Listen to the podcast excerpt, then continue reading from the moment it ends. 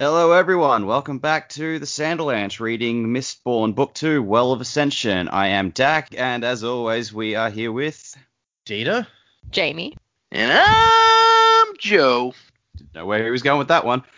Uh, so this week we are reading chapters 29 through to 31. First couple of chapters, really meaty shit of Vin and OreSeur talking about Zane, and then Vin and Sazed talking about the deepness, which is what we're really here to see. And then we meet Phil and talk politics, and it ends on one hell of a goddamn cliffhanger. So strap in, this shit's getting real. Elders, tellers, keepers of the bottom, treasures of the dirt. Russian string, we swivel and sing and dig for the annals of the earth. And we try,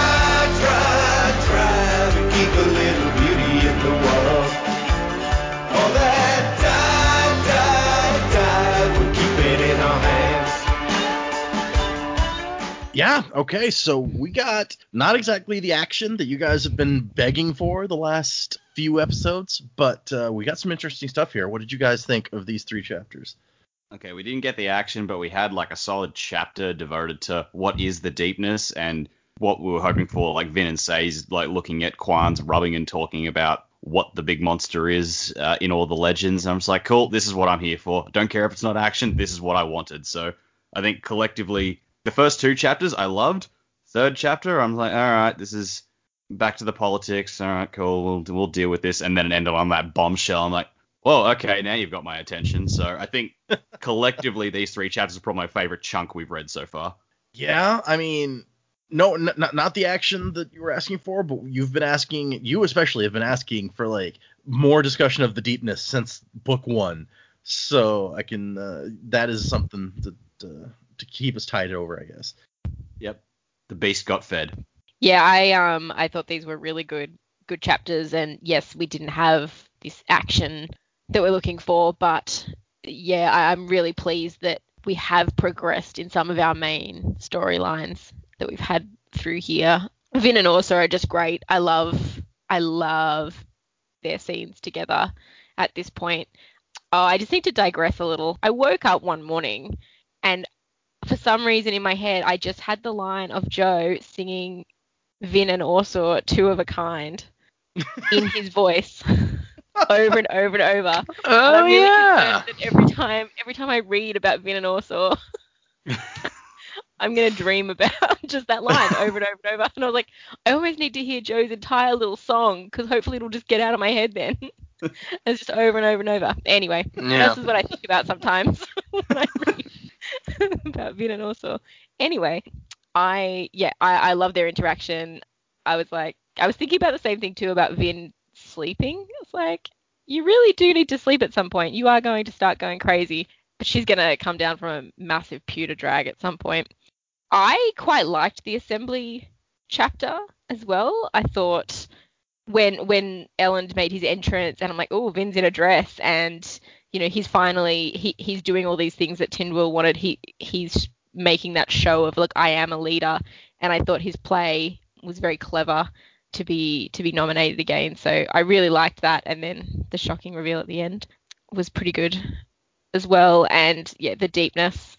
I'm really glad that we're talking about it again, and the mist monster is starting to come back into play because that's just one of those mysteries. But it's always good when we got to this point in the Final Empire when they started putting the epigraphs back together, and I was like, okay, we've now read this this information for the second time. We're starting to get these clues. Okay, we should be stitching this together by now and and seeing where that goes. So yeah, really really good read. I really enjoyed it.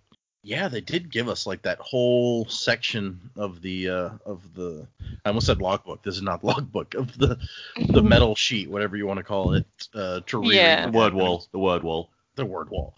It was pretty much pretty much all the same stuff we read before, but there's a couple uh, little things at the end, I think. Yeah. Yeah. Yeah, these chapters were cool. You know, the OreSeur chapter at the beginning was nice. Maybe it's because I'm just stuck on this theory, but I keep like I keep like trying to fit what's happening in the scene to my theory that it's not actually OreSeur. And so going on that level, it's just like very interesting to me, kind of their dynamic right now. And then the second chapter, I almost wish when it started with him reading the Dovahkiin wall, the word wall, whatever you want to call it. Um, when it started with that, I was almost like, can this just be the whole chapter? Can he just read this to us? That would be great. I just want to hear the rest. like I just want I just want the whole chapter to be him reading the rubbing and and to its completion and just you know we're done. We we know what's Half- going on. Halfway through the books, the epigraphs just stop. Yeah, be, yeah, I wouldn't be mad at it. And then the third chapter, yeah, I, I didn't enjoy it until, like Jamie said, Elend comes in with his posse, if you will, and it's just like he's doing he's doing what he's need needs to be doing. He's showing up. He's acting the part of his leader that his leadership has been lacking in, and he does have a very clever play to put this guy as a chancellor who he knows has always kind of supported him, and so is also a nobleman and who will respond to honor with honor. So yeah, it was very cool. The you know, and you guys are so excited about this cliffhanger. I was like, this is stupid.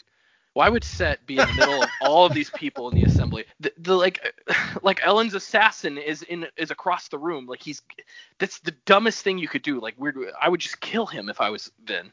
Just just kill him right there. Why wouldn't you? He's the king. He's the warlord with this giant army. Just kill him. But I guess the answer to that would be you know, then Straff's got a clear line to victory because then he could probably get both armies. But anyway, we'll get into it. It also doesn't really say much for um, Luthadel's security now. You've got Sure someone that not. you you know is on Straff's team is just sitting there, but he's a Mistborn, so you know you can't really stop him anyway. And now you have the king of your other enemy army. Like, are we just gonna have the koloss walk through at some point? Because who's watching the walls? Who's watching the gates? Everybody's welcome. It's fine. the koloss just walk up with like sacks Yeah. of vegetables, and it's like, we are here to deliver food. All right, let him in. Huh. This old man has a beard and he's got a cart full of stuff. Yeah, come on in. His cabbages. My cabbages. My cabbages. yes, exactly. One for every head of cabbage. Okay. I guess let's get into these. There's actually, actually, I'm sorry. Before we even start in, there, I wanted to touch on because this first chapter is just all this Vin and OreSeur kind of, and I agree. I love their relationship in this book. It's really awesome. And I thought that I would touch on this one bit from the uh, annotations before we even get into it because it's kind of an interesting backstory in, well, a little bit of a backstory on OreSeur's character. It says Vin and OreSeur are quite well established by this point. Actually, OreSeur and his character, the OreSeur that we see in this book, are one of the items I brought over from Mistborn Prime. And so Mistborn Prime, what he calls Mistborn Prime, is his first the first book that he wrote called Mistborn, which actually has very little resemblance to this book. Like the hero is this young man who's kind of he, I want he's kind of maybe kind of Kelsier or maybe a little bit of Kvothe like in his attitude. It's kind of he's kind of a stereotypical young male hero who's like also a thief and uh he says the book isn't anywhere near as good. It uh, which is why you know obviously it never got published and it takes uh, but it he take uh, he took a couple of things from that book and brought them into this one. It had an early version of Allomancy. It had uh, the kandra sidekick, which he felt was one of the few things that actually worked in that book. So OreSeur has like origins older than most of the other concepts in this book, including Vin. I think I don't remember if that male character in the first book was named Vin. Uh, I've read a, a, like the first chapter or so of that one, but it's just yeah, the whole book is, is very different. The whole story of this one is very different than the story of uh, that original one. But OreSeur is one of the carryovers, so I thought that was kind of cool. Interesting. He's got that's one of the books he actually says in the annotations. I don't know if this is even true anymore, but he says if you ever want to read Mistborn Prime, email me and I'll send you an electric copy. He has several unpublished novels that he will send people copies of if they ask Yeah. for it or if they sign up for his newsletter, you get one of them. And you can tell why they're not published. They're not quite as good as the books that actually got published, but they're still pretty interesting. And you can see you can there's one called uh, Aether of the Night, which was supposed to be set in the Cosmere, kind of. It was partly before he came up with the Cosmere. But once you've read the Mistborn trilogy and then you read that book, you can see where like several pieces of that were taken and kind of ported into Mistborn uh, as it appears in publication, and pieces of it ended up in like the Stormlight archives, and so you see that in a bunch of the different ones. He also has one called White Sand, which we won't be reading the prose version because he never it's unpublished the prose version, but they they changed it almost exactly. Not ex- there's there's there's several changes, but they kind of ported it from that prose version into a graphic novel format, and Ooh. That is set in the Cosmere and actually has several important characters and details. So that is something that we will be reading is the graphic novel uh, as we progress. But uh, so I've read the prose and the graphic novel, and they're pretty much the same story. So you don't miss out on much with the graphic novel, except it's all it's kind of rushed because they're shoving it into a graphic novel rather than letting him Mm. take his time with developing a story like we're reading here. Anyway, random side trick, but there's lots of cool unpublished stuff out there. Wow. So you've got this guy who not only has published more books than most other authors, he's also not published more books than most other authors. Oh yeah, if uh, I and when we get into Elantris, we'll, uh, the annotations will talk about it some. But Elantris was just the first book that he got published. It was like the thirteenth book that he wrote, Oh, I think you've mentioned that before. I vaguely remember you telling us that. and so yeah, it's there's a lot of he has a lot of unpublished stuff that you know most of it is for good reason because it wasn't that good. And there's it, it's interesting to hear him talk about it because he goes on about how you know he was trying to write these things and none of it was selling. And people were like well you need to try to write this stuff that's like more like the stuff that's popular right now. And so then there's like these aborted attempts at books that were like shorter because the fiction the popular fiction was shorter than these epic fantasy novels that he wanted to write and more keeping with tropes that were popular in fantasy. And so he tried like a couple of books that were writing to this audience that the people kept telling him he needed to be writing to. And then he hated them so much that he reacted against that by like no i'm going to write the stormlight archive which is this giant 10 book epic. And I, that, the first book of that is going to be my next book just just to show you all. And then of course that one is now probably uh, one of his most popular things ever. But anyway sorry for the long side digression but we have finally reached the end in the epigraphs of uh, the fun facts about Alendi section because Kwaan is like, okay, and there were other proofs. Like he's just been telling us this whole time all the things that he felt proved Alendi was the hero of ages. He's like, there was other stuff too that only somebody trained in the lore of the anticipation would have noticed. His birthmark, his hair turning gray when he was barely 25, which I'd never pictured him with gray hair before. I mean, I've I've read the book many many times, and I just in my mind, Lindy did not have gray hair, but he he does. So, and he said he simply seemed to fit. So. Maybe he just has gray, Yeah, I mean- gray hair that early because he's stressed as shit of trying to rule everything. Right? Right. And uh, I mean, you can only put so much on a wall, right? That's what he says. He's like, I don't have space for all the other things that I could say about him. I was wrong. Yeah, that's the next epigraph, and I was gonna get into it when we get to it, but it's just like he's like, "Oh, I have to be brief," and I'm like, "Really? Now is the time when you're." anyway, this guy. Nah, he's a keeper, clearly. You wonder, if, are there like rough rough drafts of this metal wall? Are there other metal walls scattered around somewhere where he's just trailed off halfway because he's like, shit, I don't have enough room, got to start over. That is, a, that is an excellent question. Maybe he like did Maybe rough he- drafts on paper. Yeah. then- Hopefully, before you carve it into stone. yeah, yeah. It's like when you start like painting something and you realize that we, you don't have enough room and you have to squeeze the last five letters onto the thing. Uh, nobody's been there. Okay, fine. Poor planning. I get it. It's you know. Okay, so we start out with uh, Orsor, and he's he's being kind of sassy here. He's like, uh, you know, I I was under the impression that people needed sleep. I guess I must be mistaken. He his personality has definitely uh, changed, and she notes that in this chapter. It's like he complains a lot more now. I'll give him that. Yeah, I mean, you know, he's not wrong. Vin's not Batman. We read in the comics Batman only sleeps like four hours a night or something. But, you know, she's got to sleep more than that. she has pewter to help her not have to, which Batman doesn't have. So maybe she's better than Batman. You think of that? Uh, no, nobody's better than Batman. Well, yeah, Ba- Batman's just doing it without the pewter. That that would probably make Yeah. him better. Right? Oh, that's he good. just that's uh, point. Yep. he meditates enough, like he can get REM sleep like 10 minutes at a time. But the part that I found most interesting here is he tells her you, you barely sleep three or four hours each day. Nobody, Mistborn Man or kandra, can survive on a schedule like that for long. I don't think that we knew before now that kandra needed sleep. They're weird bone eating blobs. It never really occurred to me that they might need to take a nap. And, you know, it's a living thing. It's expending energy. It probably needs to, at some point, revitalize itself. That's fair. You spend And your I- whole life trying to replicate something you ate. Mm. It's gonna be hard work. That's true. It can't be easy. And we find out that he eats uh, some stuff also in this chapter, but we'll get there. Yep. uh, and she's thinking like, how can I sleep when I hear I can hear the thumping in the distance? Hey, I totally get it. I can't even sleep in a room with a ticking clock.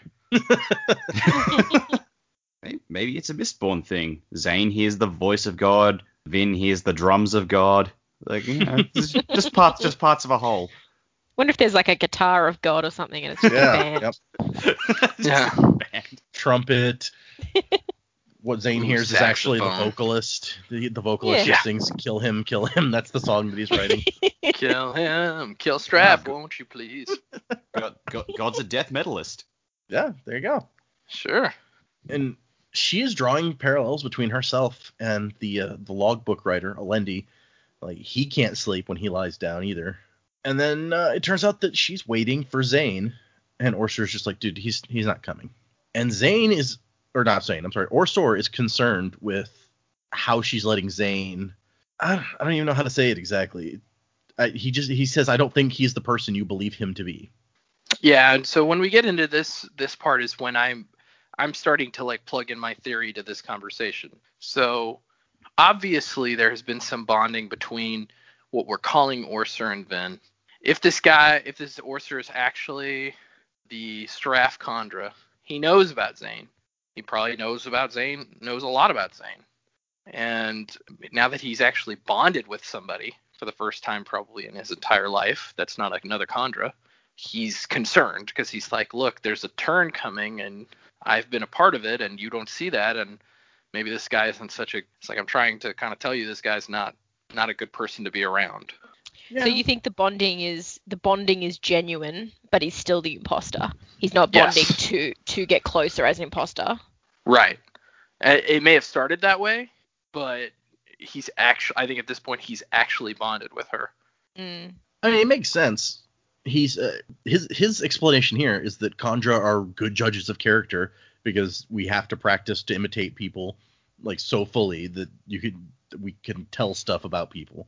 Yeah, think but that's pretty weak. Uh, you know, if they have to impersonate a person all the way down to their mannerisms and stuff, I think they probably really do study them very closely. So I buy it. But no, I get your point. It makes your your your thought makes just as much sense, if not more. Yeah, but that would require I mean that would mean literally every person that they're going to imitate, they would have to like somehow somehow monitor for a while before eating them. And that just seems Mm. that seems unlikely based on how we've seen their contracts and their interactions with their masters so far. And I, Vin ends the conversation just by kind of thinking, like, you know, he might be right, but uh, he doesn't understand flying through the mists and sparring and stuff like us Mistborn do. Yeah, it's so sexy and hot. I mean, he, how could he understand it? I don't know, like everything OreSeur said here, I'm just like, God damn, man, you are speaking exactly what I'm thinking. Yeah, I mean, we've seen not too much more of Zane than OreSeur has uh, in the book. I mean, we've seen him a couple times with Straff alone, but uh, we feel mm, probably mostly the same way about Zane that OreSeur does. So I don't put it totally out of realm of possibility that he could have come up with that on his own. You know, I'd be interested to reach out to the listeners at this point. Does anybody who's listening to the podcast who's read these books, does anybody like Zane? Like, and and you know, keep in mind, keep in mind, we we haven't got to the end of the book, and we don't know if he's a continuous character. But at this point, when you were reading this book, do you remember thinking, you know, I like Zane? Well, they like spook, so no accounting for taste, right? Hey, uh, you said it, I didn't. but Vin kind of transitions the conversation into a uh, more OreSeur relevant direction, and she's like, "Hey, you know what? You can switch bodies if you want. If you don't like being a dog anymore, I don't want to make you do it." And he's like, he's trying to not admit it, and he has kind of excuses, but I think he kind of likes being a dog at this point. Well, and then this just made me think of my theory even more. It's just like, well, he he knows how close he can be and how undercover he can be as a dog next, like, and stay with her as much as he wants. Whereas if he were to go back to a human body, it would be kind of weird, right? He can't be in on all the secret meetings if he's if somebody's like, who the hell is this guy? But I guess they know they think he's OreSeur anyway. Because because at this point in the book, I'm really think, wondering like, what do the other crew members who know about OreSeur think? Do they think he just disappeared or? But I, bel I believe she told Elend when she was tra- transforming him into a dog that she was going to tell everyone she had dismissed OreSeur. Mm. Although then she says that later she says, "Oh, I'm going to tell the rest of the crew later, like the truth." But for Yeah. the general population, she was gonna be like, no, I've dismissed him. We haven't seen her do that to the rest though, because like none of Right. them acknowledge him as the dog. I guess they didn't really acknowledge him when he was uh, Yeah. Lord Renoux either. But like she's still just kind of sitting there with like, oh, you brought the dog. Okay, cool. Well, she specifically didn't tell them that he was the dog because she was worried about an imposter as one of them. Yeah. Wait, Yeah. was that right? I thought I thought um they because no, hang on, she had the dog before they realized there was an imposter. She she had the dog before they realized she has. I think the first time the crew and the dog kind of meet each other is when Breeze comes back It's into right when town. Breeze got back, Yeah. which is just before they find Right. out there's an imposter. And she Yeah. was she that's when she tells Elend like in the carriage, "Oh, I'm going to tell them just out in the middle of the square where everyone could hear didn't seem like the right place." And then they get to the palace and they find out about the Uh, yeah, imposter. okay. And it's like, "Oh, wait. mm, Now one of them might be the imposter." Maybe let's not tell them. Right. Okay. I actually don't know if that was explicit. That's just kind of the way that I took it. Yeah, that's the way I read it too.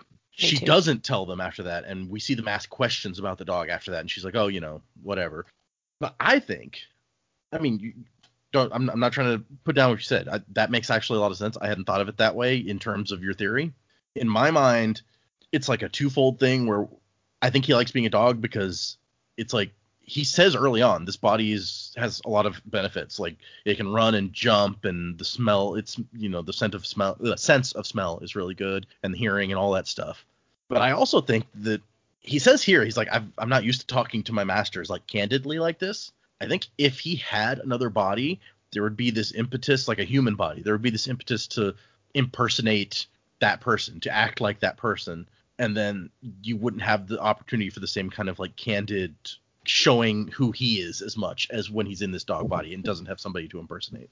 Yeah, that's a really good point. He because at first he said he didn't like being in the dog body because his whole life is being is pretending to be somebody else, but now he's gotten used to being himself with her Yeah. and uh and he's like, well, I kind of like just being myself. I get to make sarcastic comments to my master. Yeah, her it, yeah, OreSeur and Saze, man. Saze does it a little uh I feel like a little more uh subtly, but it's there.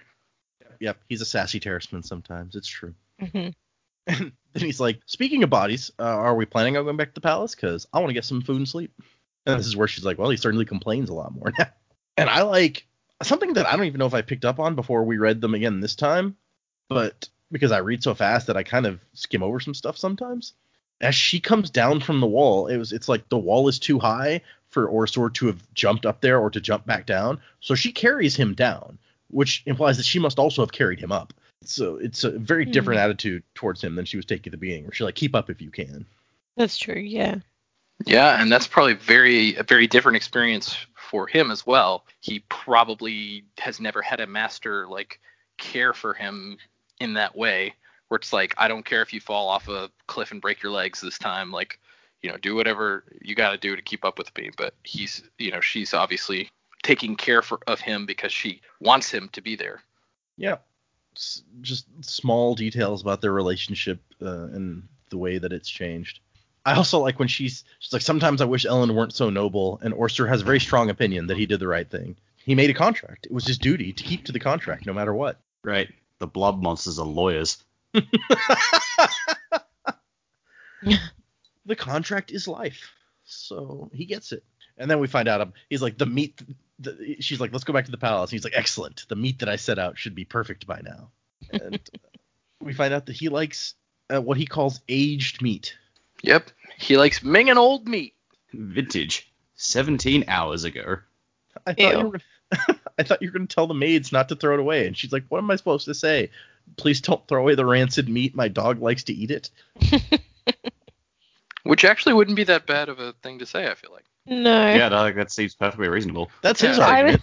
Yeah. I was half like- expecting there to be like another body sitting there or something. It's like tell the maids not to throw it away again. I was like, guys, how are you gonna get around this? Yeah, there's a corpse in my room. Don't mess with it. Just leave it there. My dog take likes to eat that. You're trading your dog to eat human flesh? Well, not living. Yeah. and you're next, so get out. Well, it's like, yeah, if I don't have this one, I got to find somebody to feed him, right? So maybe you should leave it alone. OreSeur is like aged meat is like aged wine or aged cheese. It tastes better when it's a few weeks old. Oh. Firstly, wine needs a lot longer than that. Oh dear. And and she's just like, man, I guess it's like a side effect of being related to scavengers, which yeah, you know, I guess it makes sense. The mist wraiths roam around out there eating whatever dead animal they can run across. Yeah. Also, like he's he says, oh, when I'm a, when I imitate a human, I never get to have a good meal, but do, but dogs get to eat what I like. I'm like, so what happens when you're having a meal as a human? Do you just like yeah, when he when he was Lord Renoux, did he have like a secret room at the back of the villa where he just kept meat so so it could rot for a while before he ate it? No, I assume that if he's impersonating him, he just actually eats the stuff that the human would eat, and that's why he's saying he's like, I don't get to eat good stuff when I'm human, because that wouldn't be in character for Lord Renoux to have an outhouse full of uh, rotten meat. He's, he's he's an actor. He's, he's he's trying to set up trade deals, and it's like, what is that smell? oh, that's dinner. I'm not staying for dinner. Bye. Yeah, you think uh, you think drinking poisoned wine is a badass move? Why don't you eat some rotten meat in front of your enemy and then see what they think? Dinner party with Straff and OreSeur. Just see who can last Well- the longest. Well, Straff Straff has has his, had his own kandra in the last book. We assume like that's pro- that might be the one that's infiltrated at the moment, but maybe back in the day, like Straff and TenSoon would just have these little competitions. I'll eat poison. I'll eat rotten meat. Fine, you win. Most human poisons probably wouldn't hurt a kandra, I would imagine. So that might be a smart thing. If you think you're about to be poisoned, you know, you're gonna have them be your taste tester. Be like Legolas and Gimli having the drinking contest. Yeah. the kandra's just like, this doesn't affect me at all. Yeah, can they get drunk? See, it was all sorts of interesting questions about kandra. And then as we reach the end of the chapter and she's working her way back to the palace, she just has a lightning bolt, uh, light bulb moment where she's like, I think I've figured out what the deepness is. And then we get to that uh, that epigraph. It's like, I must continue with the sparsest of detail. Space is limited. That doesn't stop him from adding adjectives and stuff. This- Why take the time to write that you're running out of space when you're running out of space? It's so true. Oh, I didn't even think about that. If he said ah, he wouldn't bother to carve it. He'd just say it. Oh, damn it! I'm running out of space. Oh god, now I've got even less space. Oh god. and just- and Says reading. It's like he just keeps writing. Oh god, oh god, what am I doing a lot? That's, that's that's why you gotta write the, the the proof first and then you transfer it onto the thing. I hope we I just get an he must- epigraph that has no spaces and no punctuation. just, The very last just a big yeah. long string of letters. Oh. All squished together at the very bottom right corner of the thing. Uh, uh, he says the other world bringers must have thought themselves humble when they came to me admitting they had been wrong. Even then, I was beginning to doubt my original declaration, but I was prideful. Oh, pride. And yeah, and then the beginning of the chapter is just Say's reading pretty much all the stuff that we've already read. Um, Which in fairness, we did that with the logbook last book too. That's true. Yep. I'm afraid of how I'll be remembered. Well, Lindy's gonna kill me if he comes back. All the normal stuff. I'm just gonna scroll past that. We don't need to read all the details that we've read, but This goes on for like a couple of pages too. it goes on for a couple of pages. Yeah. And Sace is even impressed. He's like, man, it's amazing how much writing Kwaan managed to cram on this relatively small sheet. Because you imagine, like, all right, he's written it out on paper, but then if he's putting it onto a steel that was what five feet by five feet or something, he's then got to just sort of measure his carving because like carving presumably wouldn't be like to scale with handwriting. So he's like, right, Mhm. gonna measure, make sure the letters are all right, that I actually will fit all of this here. There's all sorts of technical things that go into that. Yeah, I agree. It's trickier than it seems, probably. Maybe maybe he this was heavily edited. Like it ended up being way too long, and he goes back, he's crossing stuff out, and I'll leave this sentence in about how I'm running out of space just to convey my uh, my feelings. But this information about exactly where the Well of Ascension is located, they probably don't need that. We'll take that out. Yeah. But we do get this new bit where he's like, as the one who found Lendy, I became somewhat important. There was a place for me in the lore of the anticipation. I was the announcer, the prophet foretold to discover the hero. And so you, he couldn't renounce Lendy without announcing his new position of importance among his own people. I can see how you would hesitate at that point. I'm the announcer. I'm the MC for Saving of the World. And we find out that the World Bringers, which he mentioned, are kind of like the forerunners of the Keepers. The Keepers were founded, like inspired by the World Bringers, who were traveling teachers. And then he thinks Tyndall is going to be very annoyed with me. He's really concerned about her. And then the window. Tin- Sorry. Ten- Tendril is just default annoyed at everyone. Yeah, no, I see that. it's it's what happens when you're uh, a parent to however many. Yeah, true. You lose your patience for these kind of things. Uh, the sh- the shutters rattle and he opens the window to find Vin hanging out there. And I like she's like you you should leave your window unlocked because I can't get in if it's locked. And Elend got mad at me for breaking so many latches. it's like says you're not allowed privacy. I'm gonna need to come in your window sometimes, so you need to make sure that I can make it. Okay, deal. All right. But also, if he lets Vin in, then what's to stop Zane getting in? For example, they've got to have some security.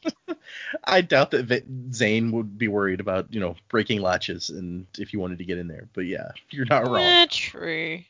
Was it you you say, Dak? The best lockpick is a brick through a window. Oh yeah, first thing we learned is at at at TAFE.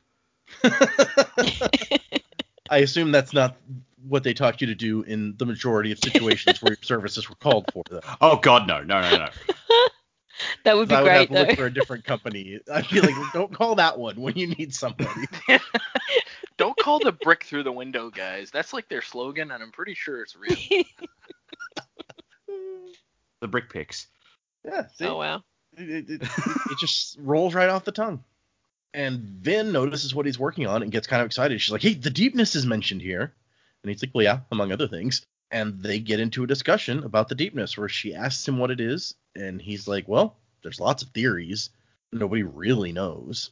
Some people believe the Lord Ruler's official story that it was a beast, which at this point, like, none of us believes the Lord Ruler's official BS, right?" I think that got thrown out the window pretty conclusively last book, yeah. Mhm. Uh, perhaps it was invaders from another land. And uh, let's see. Some people theorize that it's the Koloss, and that the Lord Ruler gained the ability to control the Koloss from the Well of Ascension, which I think that's a pretty decent theory, honestly. If we weren't getting into a whole other theory right here. I mean, it's possible because like they made a point like the Lord Ruler couldn't control them, so he could only you know banish them or like effectively or keep them penned up. Yeah, but he had some degree of control because within a day of his death, they went crazy, even out on the edges of the uh, Empire. Yeah, true. And she's like, I think it was the mist. And Sazed just like, yeah, that theory's been proposed. And she's super disappointed. It's like I think it was the mist. Dun dun dun. And Sazed just like, yeah, that's fair. and he's got, I mean, he's this kind of scholar that he's he doesn't dismiss any theories like out of hand, like no, that's not right. But he also doesn't accept anything as quickly as Vin does, and that's part a big part of this chapter. Is he's like, well, here's arguments against that, and she's kind of annoyed, like, no, I'm right. But he's just like, you know, I got to look at all sides. That's that's the scholarly approach to things. And he brings up some of the things that argue against it, like, well, if it's just the mist, why call it something weird and like the deepness that's all spooky? Why not just call it mist? Uh, and he brings up that the mist is here and it doesn't uh, hurt anybody. So that's the biggest issue. Is if it was the deepness, then it doesn't seem very scary. And she points out that well, it kills people now. And he's like, huh, yeah, I guess it does. Touche. and uh, she she starts trotting out quotes from like the logbook and stuff to she's like it's not just the mist killing people. What if the mist is staying during the day sometimes? What if it stayed all the time? Plants would die people would starve. And he's like huh yeah no that theory has merit. And she's like it's not a theory. It's what's happening. And he's just like amused that she's so certain so quickly. Which is fair because like we like say by now. Vin doesn't deal in theory. She deals with what's in front of her and just hard and fast facts. well, or what she decides is fact. It's not necessarily true. she's not always right, but she goes by instinct, which we talked about. But yeah, Yeah. She's not into. She's not big into what ifs. nope, she's not big into sitting and you know theorizing and going back and forth.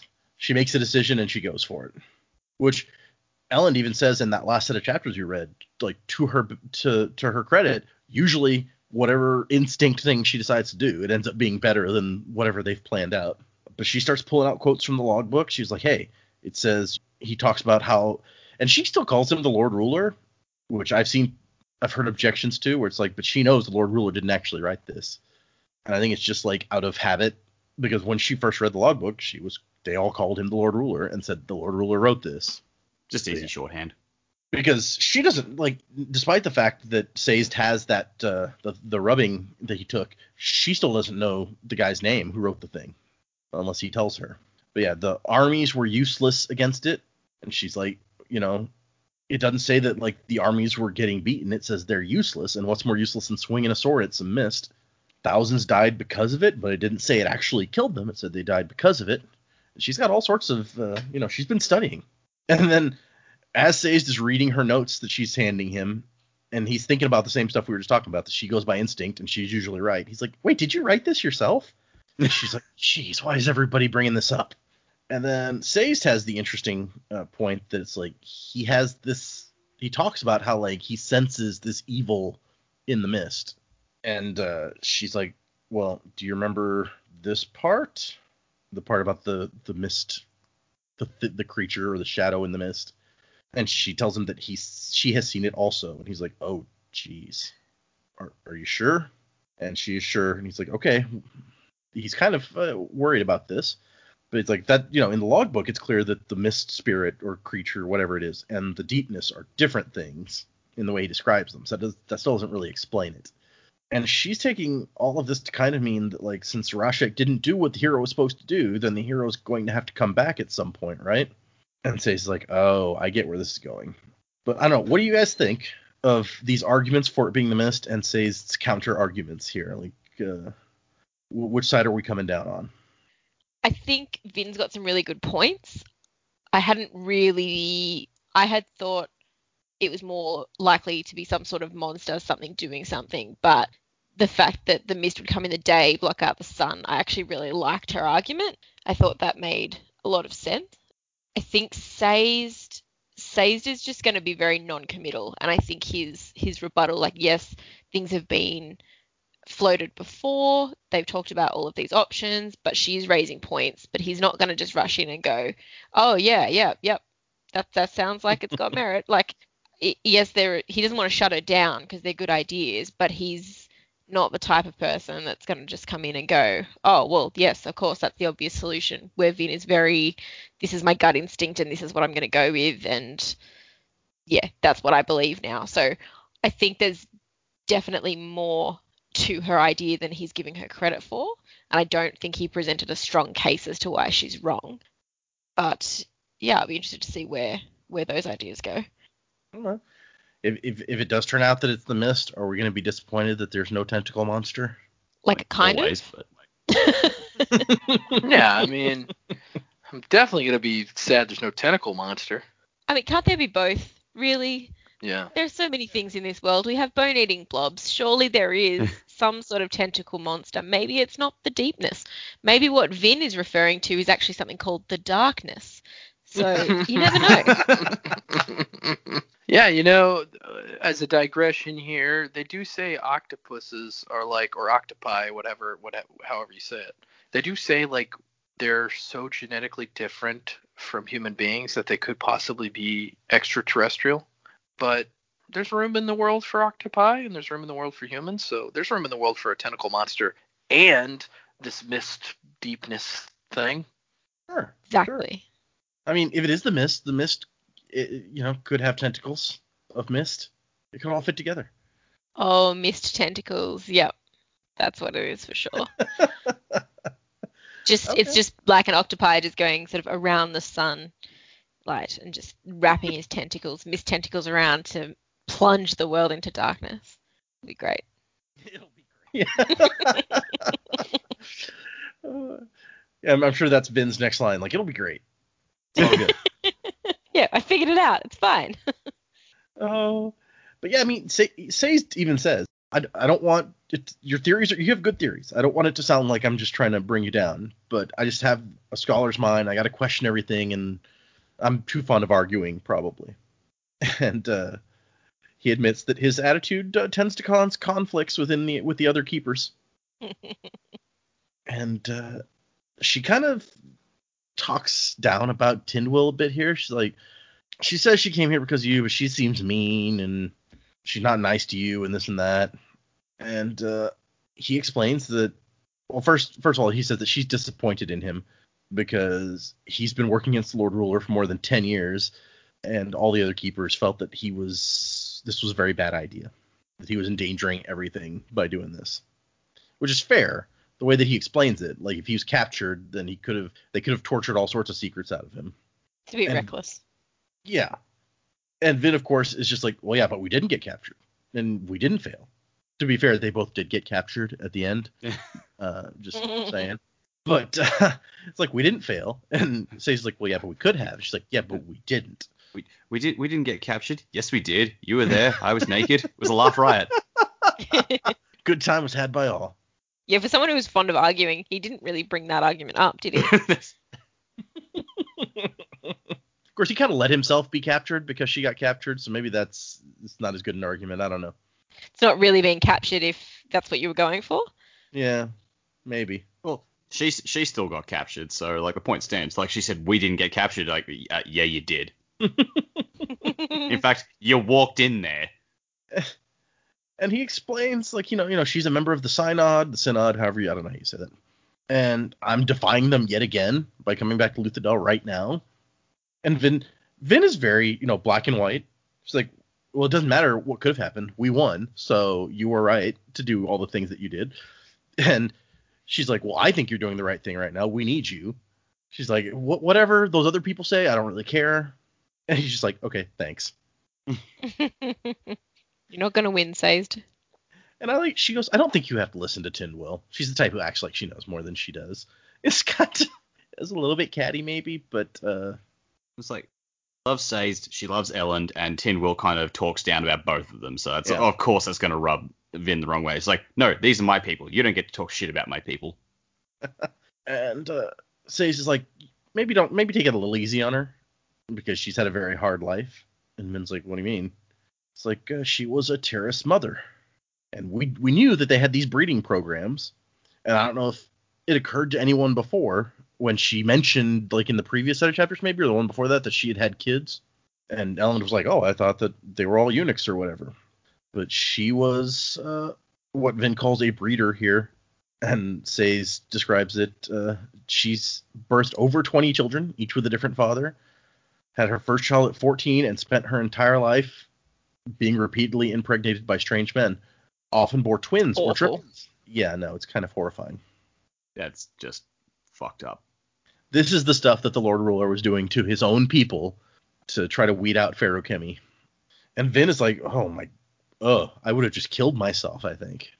But it turns out that no, they this was actually a success for uh, the keepers. Like they worked to get her into a position where she would be selected for this because this gave them the chance to do exactly what the Lord Ruler's people were trying to stop is to get more children born who could have Feruchemy.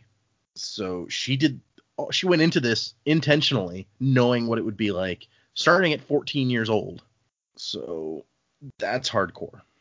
I can understand why Sazed has so much respect for her because that's that's just terrifying. Oh yeah, once once he explained this, I'm just like, mm, okay. I don't completely dislike Tindwyl. There've been like parts in previous chapters. I'm just like, all right, you're you're all right. I'll I'll I'll, I'll give you that credit. But then like he lays this out, and it's like, shit, yeah, the, she she she's uh committed. Yeah, that's a word for it. But he says it's only during the last decade, her childbearing years through, that she was able to join and gain fellowship with the other keepers. So I guess she became one of the leaders pretty quickly of their sect because of her commitment to what they're working for here. And I do not fault that. No. And Sazed is like, okay, like the, he's well, he, he says by comparison, the rest of us have known a life of freedom. I think. And she's just like, ah, great, something else to feel guilty about. And he tells her to sleep, and she's like, yeah, okay, maybe a little bit. Vin, not sleeping this book. It's, it's a thing. This is the the next epigraph is extremely short. In the end, my pride may have doomed us all. So, yay!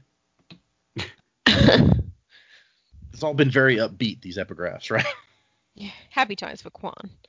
Yeah, the uh, the last chapter is a completely different uh, point of view. And actually, so I was gonna let me go back to the annotations because I think there's something to do with this one I wanted to touch on too. Dickhead Phil. I mean, I don't think I've like actually responded to a character so quickly and just gone, man, fuck this guy. As a- as I have with this character. Yeah, no, like I even could Stra- see that. even even Straff Venture, like it took a while. I was like, look, I know he's bad, but it took me a while to go, man, this guy's a fucking just done with. Whereas good old Phil, half a chapter, I'm already just like, all right, this guy's a write off. Fuck him. So what he says here is we get a random viewpoint here. No, Philen isn't going to be a major viewpoint in the book. He oh, just fills Christ. a I thought you might enjoy that after what you said. He just fills a role that you'll often see in my books, that of a section given to a random person because I want to show a different perspective on things. In this case, I wanted to show Elend entering the assembly hall as he would be seen by someone sitting on the inside. This was one of the dramatic scenes that I planned out from early on in the book, and it was nice to find a way to fulfill that. Of course, there's more to his point of view than just the one image. I also wanted to make him a little more memorable so that other assembly meetings would work better. I've reinforced Penrod a bit at this point, but I worried that Philen would be forgettable unless I gave him a viewpoint. So they want he, he he wants us to have an investment in the characters in the assembly meetings because we really don't know any of them except for Elend. That's fair. I mean, it does lend to the fact that you know we've said uh the, you know the assembly bits aren't quite as interesting, probably because most of the important characters for those bits we don't really know. So Yeah. Well, and I think it's nice to have because this is definitely a different perspective. We have oh yeah, does the Yes, job well. Well, yeah, but I, I mean, I just, I just mean the assembly is composed of like three groups: the noblemen, the skaa, and the merchants. And the merchants are the ones that we don't really know anything about. Like, where did this class pop up from? Who are they, and how do they see themselves? Because we know about the skaa, we know about the nobleman. We've known those two groups for a whole book and a half at this point. But the merchants are kind of something new. Well, sort of. I mean, like the way Philen describes himself at the start is like he's not a Skaa. He's like a self-made guy who's could be seen as Skaa, but thanks to his business enterprises, he's grown out of that, so he's above them. And you could make the argument that, in a way, that's kind of what Clubs was, because he was a Skaa, but he had his own craftsman shop uh, set Mhm. up, and he was able to function pretty independently from what we saw. So Philen seems like he has some of the attributes of clubs in that regard, but he's also just like massively egotistical and full of himself because of it. Yep, that's a good point. It, it is very much like clubs, except I don't know if this guy has any like, you know, clubs had this shot because he was a master woodworker, and we don't know if Philen, he just may be like a businessman. He may not have like that kind of skill like clubs did. I mean, business like is you a said, he- skill. He doesn't make things or build things. Mm, He just sells things. So Yeah. he's not working with his hands. He's not as lowly as someone who has to make something themselves. Yeah. But yeah, he's still grown out of the Skaa mess to become something more than just like a peasant in a field. in his own mind, if not, if nowhere else. Yeah. True, yeah. Apparently, he used to be named Lynn until a year and a half ago, and he And he went gave for Philen. Philen Frandu. It's like, why shouldn't I have a grand name, a lord's name? Yeah, okay, man. You, you know. Phil. Yeah, he's going to be trouble. I mean, he already is trouble, but Well, yeah, we find out here that he's the one who like engineered the the voting Elend out of the king's plot. So, and apparently he did that with this specific plan in mind that he was uh, bringing Cett in. And well, here let's let's go a little bit before we, because he's he's got this thing where if if you're one of these people who still looks at it as, as it as there's two categories, skaa and nobleman, which is probably how the noblemen look at it, if we're being honest, because that's how they've done it their whole lives, then they still look at him as, oh, that's you know, he's just a skaa. But he's like, no, I'm gonna be more than that, and I'm gonna show them. And he talks, he mentions in here, he's like, oh, well, that's gonna change, and we don't know how until we get to the end and see something here. So he has a, a little conversation with Penrod. Not much of one. They're exchanging pleasantries. The red vest suits you. I hope you've gotten over the other night's ailments, Lord Penrod. Just it's, it's a weird little conversation, but and Phil's sitting here thinking, oh, that old fool probably thinks he's gonna be the king. And he even tells the series, like, my plan is not for me to be king. I have no interest in running a country. Seems like a terrible way to make money. Which probably should be true. Uh, current politics shows that maybe it's not, but you know. Whoa, whoa, whoa. Be careful. Listeners don't like politics. I'm not getting sorry, yeah, no, no. I don't like politics, so it's fine. I like he he has this this picture of what Elend's gonna do if he shows up. He's like, oh well, now see that's that's not fair. I should be king. Let me read you a book about why. Now, um, can you all please give some more money to the skaa? And uh, Philen is just he starts having a conversation with I guess uh, one of the other merchant members, Get True. They, well, they all sit together, don't they? Yeah. And uh, he talked he apparently talked Getru into this by just being like, you know, we need a strong king who will keep the city from falling.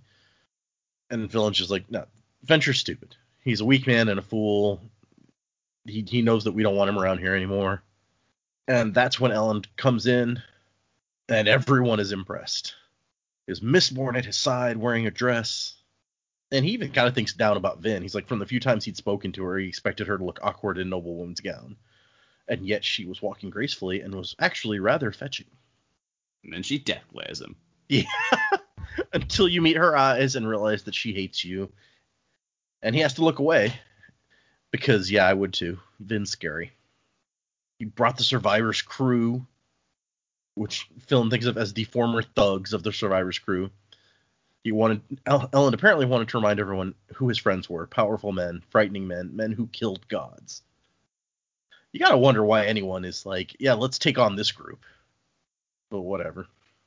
They, he also thinks that Tindwyl and Sazed are both working as stewards for Elend, which I guess is a natural reaction. Yeah. But he says that everyone seems like awed by Elend. It's the new clothing, clean shaved, dueling cane, and a wolfhound at his side. It does sound kind of intimidating. Yeah. Just the image of him walking in with uh, with the dog uh, we watched Once Upon a Time in Hollywood a couple of nights ago, and uh, I guess spoilers if you haven't seen that movie. Oh, but, um, yeah, it's a rough, uh, rough dog scene. Yeah, I'll, I, I, won't, I won't go into it, but uh, yeah, I just imagined him like as him as Brad Pitt and OreSeur as the, as the dog, and I'm just like, yeah, you want you would fear that. I've never actually seen the movie, so I, I don't have the correct frame of reference here. Yeah. One of those movies Let's that I meant say, to see and never got uh, around to. Let's just say, you know how they kill Hitler in Inglourious Basterds? Do. The Manson family does not end up killing who they're supposed to kill, and instead they get uh, they get beat up pretty good. Well, everyone likes that. No, no one likes the Mansons. It's all good. And like Elend's first thing when he comes in is like, okay, well, so who's chancellor? Philen, you're standing up. Are you? Are you? Did you get nom- elected chancellor? And uh, they're like, what? What's a chancellor? Nobody understands the law like Elend does because Elend wrote it for the most part. So I don't even know how they have meetings without him when they're like, we don't understand the basics of what we're doing. Well, like even the meetings with him tend to devolve into just shouting and fist shaking. So presumably Yeah. that's all these the, the meetings without him are.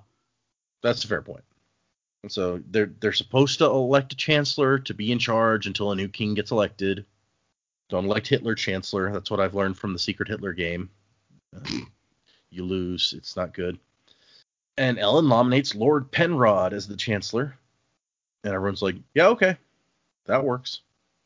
And apparently Elend has called this meeting and everyone thinks that he's going to get up and talk about how upset he is about getting kicked out of being king and so on and so forth. But he comes up and he's like, okay, so I went and met with Straff Venture, and I want to give a report of how that went. And Phil's like, but, but aren't you going to talk about, you know, king thing? And he's like, I'm pretty sure the people are more worried about the armies, so maybe we should talk about that first. A good move from Elend because everyone's expecting him to come in and be whiny and be like, well, why don't you want me to be your king? And he's just come in and gone, you know what? That doesn't matter.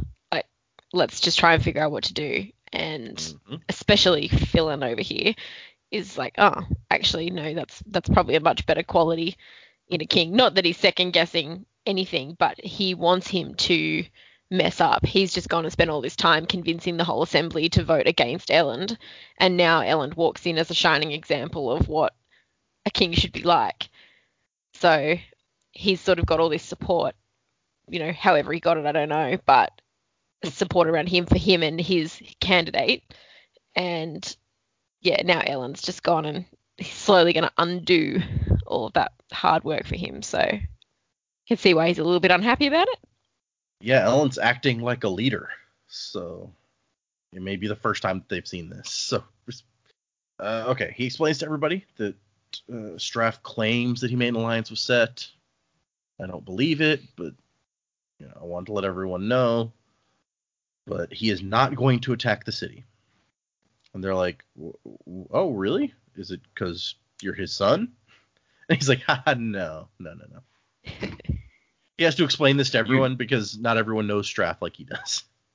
And he tells he tells everybody, he's like, "You know, I realized that we had this resource we weren't using." And he kind of makes a speech about the, you know, this this government was founded by the survivor and his sacrifice and his legacy. And maybe we all feel like we can't live up to that but we have this piece that he left over or that he left behind. His apprentice the person who killed the lord ruler so my father now realizes that if he attacks he will incur the wrath of the survivor's heir a wrath not even the lord ruler himself could withstand and that's when he notices Zane is in the audience also.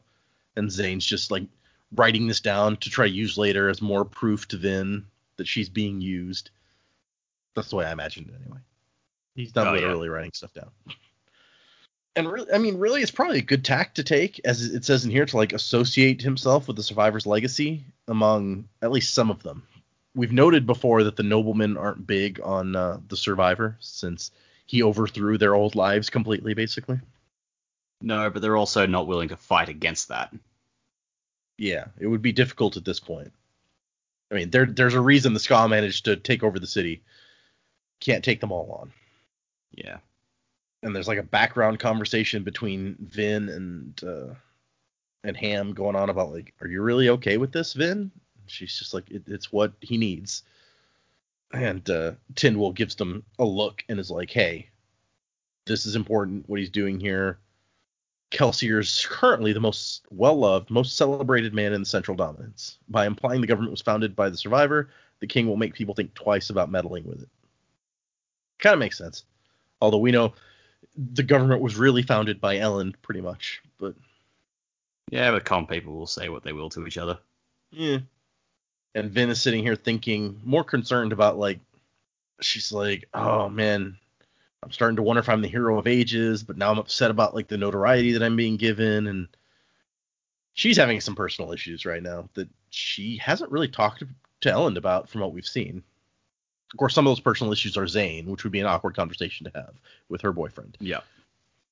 And then Elend gets to the end of his talk and is like, "Okay, I'm done." And Lord Penrod's like, "Hey, aren't don't you want to talk about, you know, the king thing?" And he's like, "You got my letter. You know that I'm un- unhappy about this, but you know, we got to move forward and do our thing." And apparently, Tindwyl and him uh, are had worked on a whole speech where he was going to talk about why he should be the leader again. And he decides, maybe on instinct, maybe taking a page from Vin's book, that he's like, they're like, aren't you going to try to persuade us? And he's like, no, I don't think I will. I believe in the power that you have been given as representatives chosen by the people. And uh, so they're going to end the meeting, and Elend's like, hey, you probably want to hold nominations for king because now the law says nominations have to be held at least three days before the vote.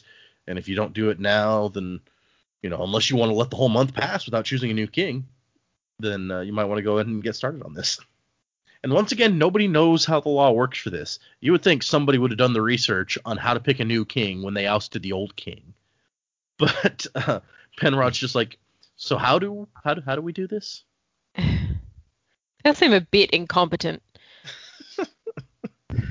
I don't know if no one bothers to read the laws and they're just relying on Elend to tell them everything, or if the laws are too complicated.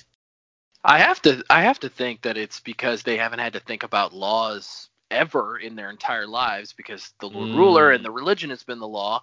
And so this other guy who studied ancient laws and how government should work comes in. He's like, "Yeah, this is the way we do it." And they're like, "Oh, okay." They just go along with it, thinking, "Oh, I get power. Sounds good." But yeah, they they actually haven't taken the time to think about what governing. Like obviously Elend is the best choice for king at this point because none of these other guys even know how the law works. So Somebody knew enough to start the process to get him like kicked out, but other than that, no one seems to have any idea what's going on. I mean, that may have been Cett. Speaking to his friend Phil over here, or whatever his name is. Could be. Maybe Cett got a copy of the law and was the only one who took the trouble to read it. He's just like, what the hell are they doing in this city? Here's the law book. What the fuck? This thing is huge. I can totally see that. One of the Skaa jumps up and nominates Penrod to become king. And Elend's like, hey, that's if it's not going to be me, Penrod's not a horrible choice. He thinks it's a little bit strange that the Skaa immediately want to push another nobleman up there, but uh, he's like, they're they're still not ready to have other someone else leading them or to think of themselves as the leader here. They'll have to get over that eventually, Vin thought. Oh, so it's Vin thinking this part, sorry, not Elend. And it's kind of the same stuff that Kelsier used to think. Where he was he, he kind of looked at the skaa as not quite as sophisticated and like aware as himself. And he's like, well, I'm gonna have to get them over these feelings of being scared of the mist and so on and so forth. Mm. And uh, Penrod nominates Elend Venture. And Breeze is like, oh, this was a brilliant move. Penrod sees himself as honorable and has to wants has to act in a way that other people will see him as honorable. So Elend nominated him for chancellor. He felt like he had to nominate Elend for king. And they're like, this was a really deep plan by Elend here. Like everyone's impressed by this move. Although I'm I'm, I'm now going to go to the annotations where Brandon says Vin and Breeze give him a little too much credit here for getting Penrod to nominate him. While Elend hoped that by nominating Penrod he would get him a nomination in return, he wasn't counting on it too much. In this case, Elend's basic goodness was simply being manifest. He figured that if not a single one of the assembly was willing to nominate him to be king, he had no right to nominate himself. Better to let the matter die there than force a vote when nobody was even willing to consider him for king. So I hope nobody's disappointed that he wasn't quite as deep a chess player here as they think. Ah, I totally buy that. I can, and it makes it makes sense for Elend's character. Like, Yeah. And I like I, I one of my favorite bits of this chapter is this very subtle bit where earlier in the chapter Philen's like he there's there's no way that Elend knows that I was behind this thing. And then here it was like Vin is thinking the merchants must have their own plan. Elend thinks it's probably Philen who organized the vote against him. And I'm like, ah, stupid merchant thinks he knows so much. take that, Phil. And then Philen gets up very dramatically and is like, I have a nomination. And somebody just yells out, Now who's being melodramatic? Just go ahead and nominate yourself. And he asked the questions like, Does the must must our nominations be for people on the assembly?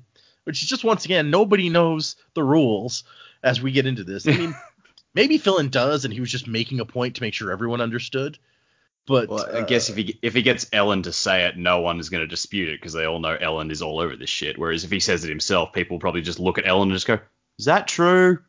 That's a good point. Also, I'd love to know what would have happened if he'd asked the question and Elend turned around and went, "No, no, no, it does have to be someone on the assembly." that that's kind of why I was thinking he must know this, and he's just like trying to get Elend to say it. Because if he tur- Elend turned around and says no, it has to be somebody on the assembly, he'd probably be like, no, see, look here in the law where it says. Because yeah, this would be a very stupid plan if he didn't know this going in. There's this awkward disturbance in the audience. This guy in a like the hooded bearded outfit. It's like, oh, excuse me, I'm going. I'm out. See ya. but apparently, uh, Elend's like, actually, I accept, accepted the position of assemblyman after the fact. The king duty is to create and enforce the law, and the assembly is an advisory council with some counter uh, counterbalancing power. Which is interesting because that's not exactly what we've seen so far. I don't feel like is them acting as a an advisory council to the king, but I don't know. And it seems weird that the king gets to be a member of the king's advisory council, but the king himself can actually be anyone, and the title was intended to be hereditary. And that is where Philen says, okay, well, I think the title should go to someone who has a little practice with it. So I nominate Lord Ashweather Cett to be our king. And Breeze's response is, oh dear, as someone in the audience pulls their the hood off their cloak. And Vin's like, is that really him? And Breeze is like, yep, that is Lord Cett himself. I think we might be in trouble. And that is the end of the chapters. So yeah, I don't I don't know that anyone was expecting that. it's a good twist in my opinion. The reason it, it caught me so much was because it was just it was just a case of I genuinely did not see this coming. I had never expected this, and that's why like I'm just like, God damn, that's a hell of a cliffhanger. Whether or not the plan itself is good or bad, it was I definitely did not see it coming. So I'm like, all right, well played. Yeah, that I think it's a good a good twist because I definitely didn't see it coming. But when you think about it, you're like, that's not a bad plan actually. He has the smaller army than Straff. He's not gonna win in a fight more than likely. This is actually if he can become get elected king, this is a really good plan from his perspective. Anyway, okay. Any final thoughts on these three chapters before we move into predicaments? They should just kill Cett. I mean, it's ridiculous. Doesn't make any sense. I think it's kind of supposed to mirror what Elend and Vin did going into Straff's camp, where it's like this is kind of a Yeah. foolish plan, but it's like a gutsy move that this kind of person might make. I think we've already established that Vin would like to go out and kill Straff and Cett, Straff and Cett, not Straff and Sat. And, but it, it might not be the best plan. Okay, well then let us get into predigging. What predictions does anyone have? Let's see. Anyone want to go first this time? I've been forcing people to go first. I'll go first. I don't have much as far this is as far as what's actually going to happen. I've only just got like not in terms of big events anyway. I think the main thing is obviously Cett has just dropped in. There'll be a lot of complications there. I'm just waiting for um his like his daughter to find out that he's in the city and just go, oh god no, and run around freaking out. And then Breeze is going to be like, yeah, I'm getting the fuck out of here. See you guys. It's like Breeze is like on the stage. It's like just gonna excuse me, go into the bathroom. Um, I'll be back. Never. I mean, yeah, you, you have to assume that Cett saw him, right? They're up on the stage in front of everybody, Uh, and they had they had their well, they- dramatic entrance. They big entrance, yeah. So Cett's in the crowd, just going, there you are, you bastard. Where's my daughter? yeah, but I, I honestly, I genuinely have no idea where it's going from here. It could like the no- the nominations for King could go either way because like the I think the um, presence of Cett is just that unexpected. Um, people might see it as a golden opportunity to unite with another army and fight back against Straff there might be enough people in the population willing to give Cett a chance um, because if, if they take him on as king, it means like a little bit less bloodshed for them. So, like, there's possibilities there that Cett could still get it. I, I don't know if he will or not, but yeah, I honestly I genuinely have no idea where this is going. Well, yeah, and I, partly because we still don't really know Cett. We know Straff and what an asshole he is, and we know apparently Str- Cett has contacts in the city and some balls to have done what he just did. But other than that, we don't really know anything about him still. I feel like at some stage soon we're probably going to get a Cett viewpoint, whether it to be to introduce sort of him and a bit about him to us as the reader or sort of what he's what he knows and what he's been experiencing. We've we've seen a bit into Straff's head now. I was definitely shocked at Cett being there, but I think I've said before, you know, we'd be a bit naive to think that Cett didn't have spies in there and, you know, wasn't involved in some way. I mean, obviously he wants to attack Luthadel, presumably to take over and be king of Luthadel. You know, whether he's looking for atium or not, who really knows? But I think it's going to be interesting now to see where the assembly fall. Do we know how they? I mean, do we know how they vote in a king? Like, does it go to like a democratic vote, or is it the assembly as the advisors decide who the king is? Or Hmm, I don't think we know that yet. yeah, because I mean, you've got you've got an equal division of noblemen, merchants, and Skaa, and it did seem that even like the noblemen and the Skaa seemed to be on board, but the merchants were the ones who were were sort of out a little bit from Yeah. from the other two groups, which is really interesting given where the Skaa and the nobility have been. So it's like Elend's done a quite a good job to kind of bring those groups together. Any of the noblemen that are still in Luthadel seem to support where things are going. Um, and things are well, Elend's trying to make things better for the Skaa, but the merchants seem to have been lost a bit in the middle. So even if the merchants were to align with Cett, they are still the minority in, in Yep. that. So you know, you're going to have the Skaa probably afraid of both Straff and Cett's ways. You know, they they don't want to be oppressed again by by these leaders. The nobility, presumably, if they're still in Luthadel, may not want to go exactly to how it was before.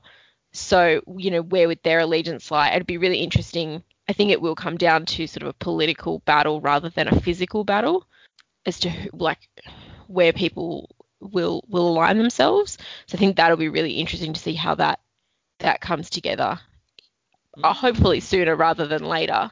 But it really, yeah, it really will come down to where people vote, and I, I- can't see. I can't see the nobility or the Skaa voting in someone completely different, but Philen's a bit scary. You know, he managed to influence everyone on that committee to vote unanimously. Yep. And I mean, he belongs to Cett, so who else in there belongs to Straff? There's got to be someone. There's no way he would just not put someone in the assembly. So What, what what would Straff want the result of the vote to be though? yeah, well, it depends on on who's actually aligned with who. He's he sort of knows what's going on in there, but you know, do Straff and Cett have a plan together? Even, even though we met, you know, Elend and um, Straff met previously, Straff seemed to be genuinely frightened of Vin, but it doesn't mean he wouldn't team up and try and still build a stronger army. Like there are other Mistborn out there, and I think I can't remember. Does he know that they don't have the atium now? Did did Elend let that go? They told Yeah, him that they didn't, He knows. but at the very end of uh, Straff's chapter, Zane says, "Do you believe them when they say that they don't have the atium?" Mm, and that's right. Straff Straff says that he Elend managed to manipulate him so completely that he cannot be confident one way or the other. Yeah, true. So I guess it comes down to is that a, a risk he's willing to take as well? Because if they don't have the atium, I mean, they know still that Vin is a very strong Mistborn, but without the atium, multiple Mistborn could still take her. Yeah. So I guess I don't, I, I don't really have necessarily a prediction on where it's going to fall at this point, but I think it's um, it's all going to be very, very interesting to see where it all goes. I don't know whether Elend would be re-elected as king after all that, but the assembly might just look at it and go, you know, we just got totally played by by Philen, and then that not come to anything. But Cett's already in Luthadel, so yeah, who who knows? Yeah, if it comes down to like a political battle, like you say. You have to Mm. question: Is Elend even with his new king lessons? Is he skilled enough at the political aspect of it to like come out ahead? Yeah, exactly. But with all his his reading and he he would spend his spare time having political debates with his friends and Mm, true. you know, eh, you know, maybe maybe this is exactly where it should be. It's not about having parlay with the other leaders and and all that sort of stuff. Maybe it does come down to this, and it's like actually this is exactly where he needs to be right now. Hmm. Interesting.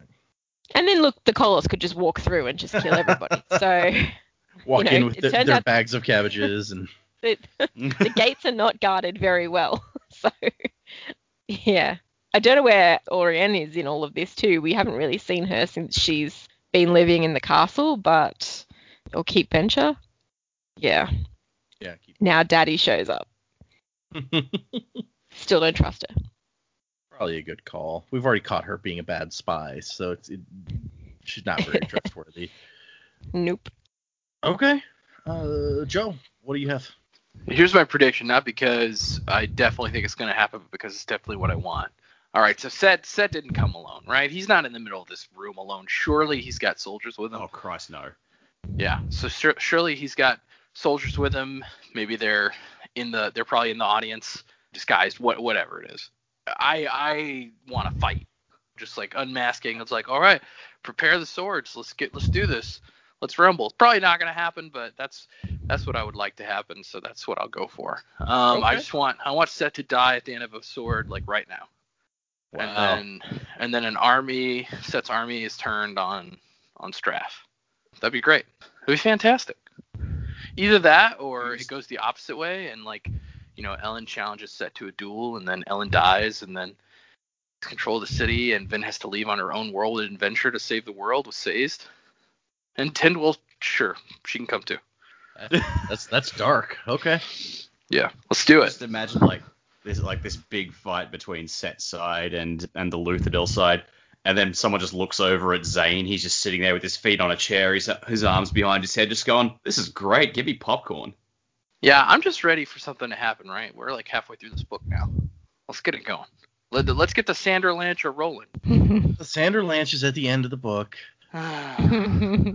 We, although now that you mention it, we are in fact at the end of this chapter 48% of the way through this book. So right about Huh. halfway. Hasn't time flown? sure. Okay. Well, we know what Joe wants. Lots of murder. Uh, just kill everybody. Let God sort them out. Yeah, you know, the Ooh. battle. You can play death metal at their funeral. Yeah. So there you go. God's death metal band. Maybe. Plaintiff. Maybe to tie into um, Joe's theory about OreSeur. So they have a big battle in here because it turns out there are no members of the public. There is just Straff's people, Cett's people, and Elend's guards all scattered through the assembly and the audience. Big fight. Cett dies. No one knows that Cett dies. OreSeur, who could be TenSoon, becomes Cett, so not to upset Cett's army. And- Oh. But it's really TenSoon who is with Straff. Straff wins. That would be a really, really simple way of like nobody has to like no no wars have to happen at all. There's a Mm. lot to unpack there. Cett's army just Mhm. joins Straff's army and everybody's happy. Well, except for the people of Luthadel, they're not happy. But especially you know, No. Vin, Vin and Elend, th- they're very unhappy. I guess there's still the Yeah. Koloss they would have to deal with though. So, hmm. Okay. No, like- then uh, like this. TenSoon calls an army of bone blobs to defeat the Koloss somehow. they can't. They're not allowed to kill humans. I wonder if they could kill Koloss. Hmm. Yeah, we don't know, man. It's like, Maybe. it's like you got this epic like like 20 no not that many uh seven chapter battle between the Koloss and the and the bone blobs and at the end the bone blobs have won they're standing there just like god damn it why, guys we did it and then the inquisitors drop from the sky it's like all right let's fight bitches just throw everything The we can into this conflict let's go The whole All right. last half of the book is a giant fight. All right, human, you've been promoted. Oh, thank you, sir. Okay, so we have one email this week, and it is from Retro Rocket, who has sent us emails several times. But there is something strange and suspicious in this email that um, I'm going to see what you guys think. So Is it actually Dawson? Well, okay, so let, let- you know, Retro Rocket says, "Hey all, I've been putting off sending in emails because I've been lazy. So I wanted to make Other Girl a thing the episode after it came up, but never actually could find something specific to say about her in the weeks following, immediately following. And then I just kind of fell off writing things. And I love that you actually made it a thing even without my input. One thing I found interesting about the first episodes is the interaction between the three reactors. Like Volcano Guy would make an observation about how something was weird. Other girl would say like, "I never thought about that, and this makes me think." Dot dot dot, and make a reasonable answer. Then random person in parentheses Joe would make a suggestion somewhat based Oh, on brutal. Other Girl, but go in a completely different direction without the support of the book. So I would say Volcano Guy was wrong, but at least his suggestion was like somewhat supported. In case someone forgot, I'm pretty sure it was Joe, in parentheses random person, who suggested that Vin was the Lord Ruler's daughter. Honestly, can't remember. I haven't rewatched the early episodes in a while.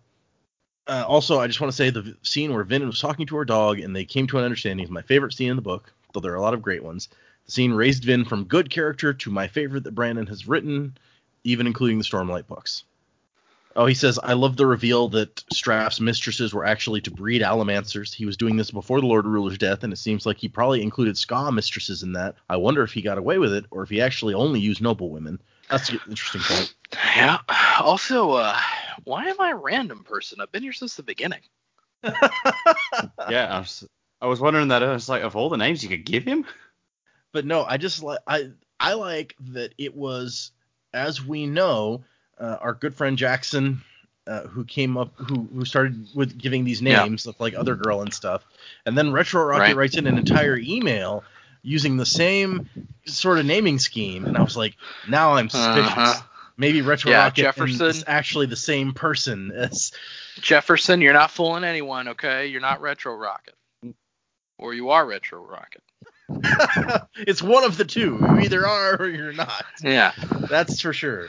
No, well, we'll just email us, Richard. Why don't we do this? Retro Rocket and uh, and Jacob, you guys email us at the same time, and uh, and then we'll see what's what.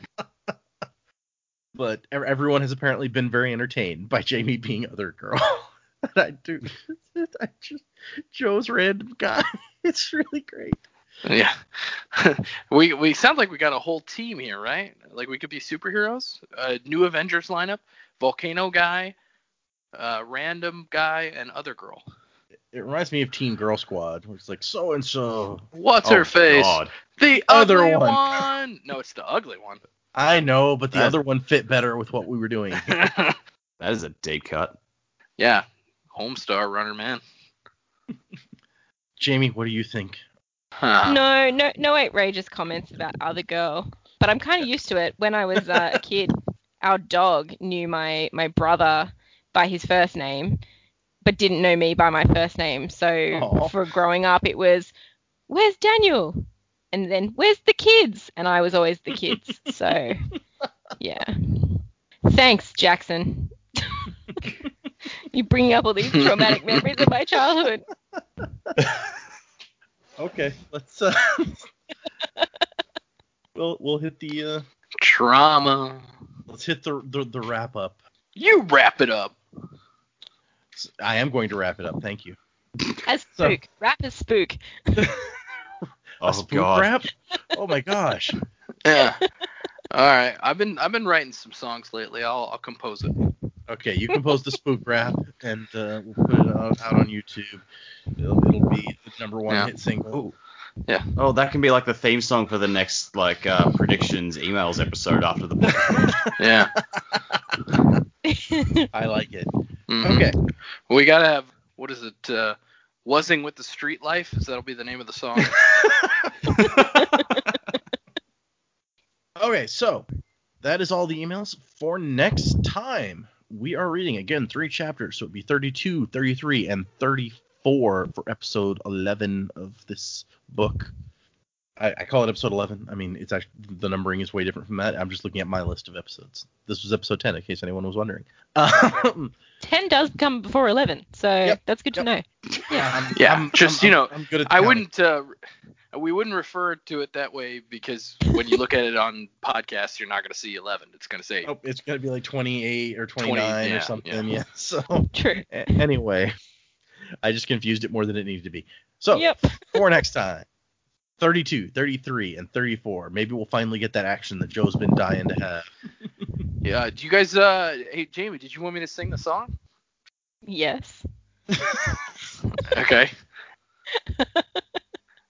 All right. Uh, Vin and OreSeur being best friends together forever. The fun never ends. Solving mysteries one kill at a time. Vin and OreSeur, two of a kind. Yep. That's Yep. beautiful. Yep, that's the song. Oh, but it was just the last line over and over and over. Two of a kind. And over Yep. and over again. I was like, oh my god, it needs to Wait. stop. Yeah. When you said, "Do you want me to sing the song?" I was like, "But he's not gonna write the rap. He hasn't written it yet." I didn't remember the earlier discussion about No, the Vin yeah. and OreSeur song. That was we drove back to the beginning of the podcast. Yep. Yeah. Okay. Okay. Yeah. Love it. So come back next We time. need, we need to do a death metal cover for God to sing. Yeah. Again, uh, again, I'm not taking creative credit for that tune. That came from the Unbreakable Kimmy Schmidt. Very funny show. You should watch. Our music is by Miracle of Sound, not from the Unbreakable Kimmy Schmidt. That's true. While we're acknowledging, let's throw that out there too. So thank you, thanks everyone for listening, and we will see you next week. Wuzzing to the time of next, everyone.